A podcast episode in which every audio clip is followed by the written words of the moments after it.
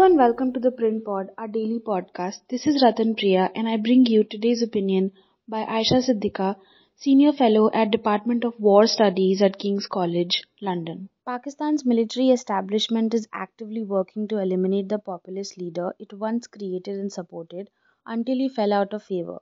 All kinds of tactics have been used to ensure that former Prime Minister Imran Khan and his party score a zero in the general elections scheduled for 8 February. From booking Khan in several cases and disqualifying him to taking away his party's election symbol, the establishment has employed various ways to confuse the public. Moreover, the army has reinstated old leadership and removed most obstacles it had placed in the way of Pakistan Muslim League leader Nawaz Sharif to remove him from power. The army is most likely to win its game unless the PTI supporters, particularly the youth, come out in droves on voting day. But even a significant turnout may not be enough in the absence of a centralized force.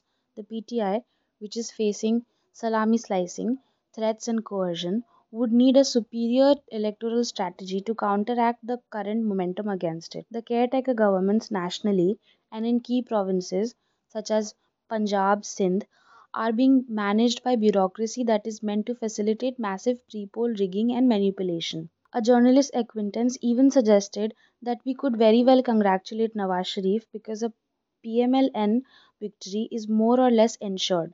Of course, the specifics regarding the majority, coalition prospects, and control over Punjab and the other key regions remain uncertain. The PMLN final score will depend a lot on how Sharif manages inter party dynamics, especially the ongoing rivalry between his brother and daughter. Notably, Sharif's value in the eyes of the army lies in the myth that he would be able to turn the economy around and establish trade relations with India. Assuming elections turn out to the army's liking, it will still have a problem at hand how to kill Imran Khan's populism, which is more than just about the person but all those factors that contribute to Khan's enduring popularity. A friend from Taunsa told me that huge welcome accorded to Mahrang Baloch who recently walked to Islamabad spearheading a movement against enforced disappearances. The crowd of mostly young people did not just include ethnic Baloch who was supporting Mahrang because she represented them and their cause.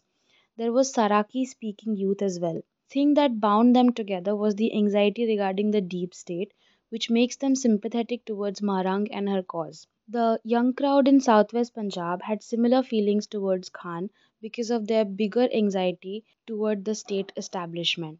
For the crowd that views Khan and his party as victims at the hands of the powerful army, it doesn't matter that the PTI leader didn't achieve much during his almost four years in power, or the fact that PTI isn't the only party to suffer at the hands of the establishment. Pakistan People's Party PPP supporters have faced much more brutality under the Zia regime. Clearly, who suffered more is not the issue right now. It is becoming increasingly clear the public's emotional support will rest with the party that the army is punishing at the moment.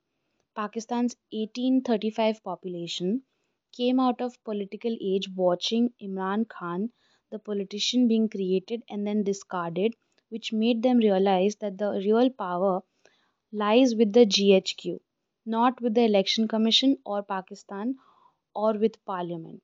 Not surprisingly, the slogan of "ये जो दहशतगर्दी है उसके पीछे वर्दी है" behind this terror lies the uniform resonated during the gathering in South Punjab. Interestingly, the military is able to suppress PTI leaders but is unable to block attacks on social media or cut down the growing resentment against it. From taunts and memes that ridicule the army, the GHQ is unable to put the social media genie it created as a political tool in the mid 2010s back in the bottle. One wonders even a friendly Khan would be able to rein this anger. Killing Khan's populism is an uphill task also because the military, being a conservative institution, is unable to think outside the box unable to conceptualize that Khan has turned into a political idea that needs to be fought differently, the approach is to target the man.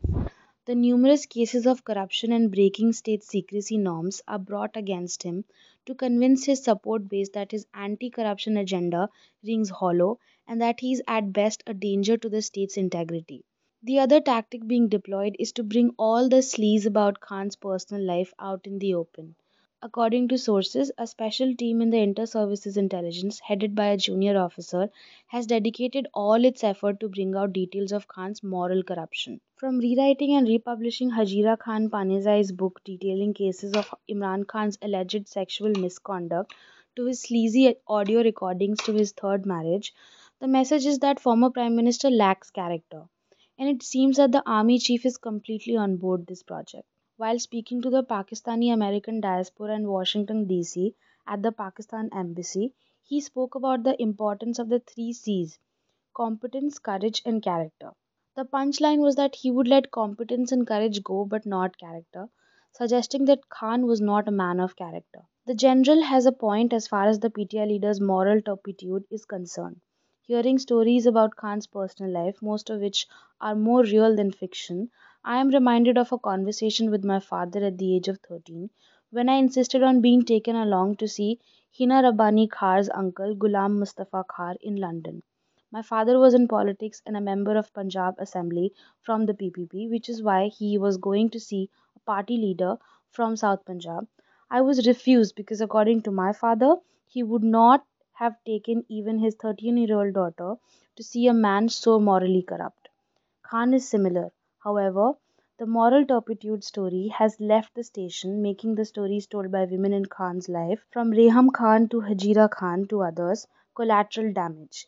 Even if people believe them, they will not be moved away from Khan's symbolism.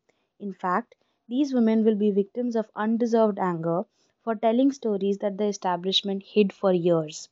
While Army Chief General Asim Munir emphasizes character, his institution and his politics is responsible for generating this immorality.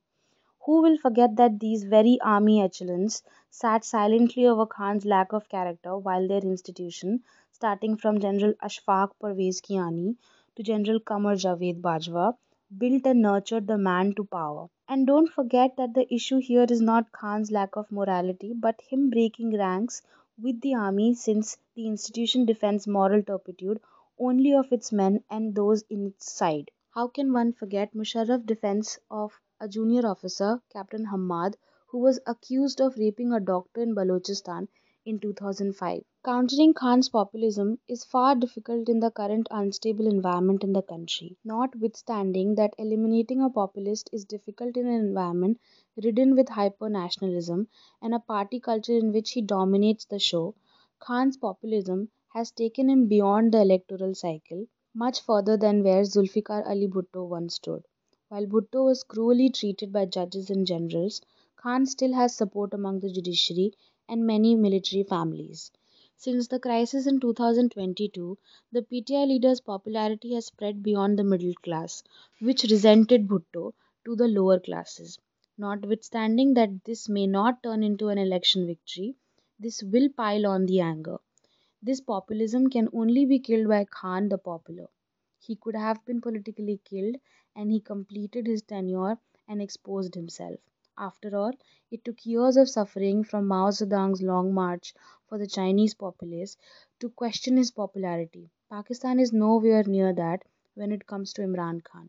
Thank you for tuning in. Remember to catch our flagship podcast, Cut the Clutter, every weekday with our founder and editor in chief, Shekhar Gupta. I am Ratan Priya in Delhi. Follow the print for more such analysis.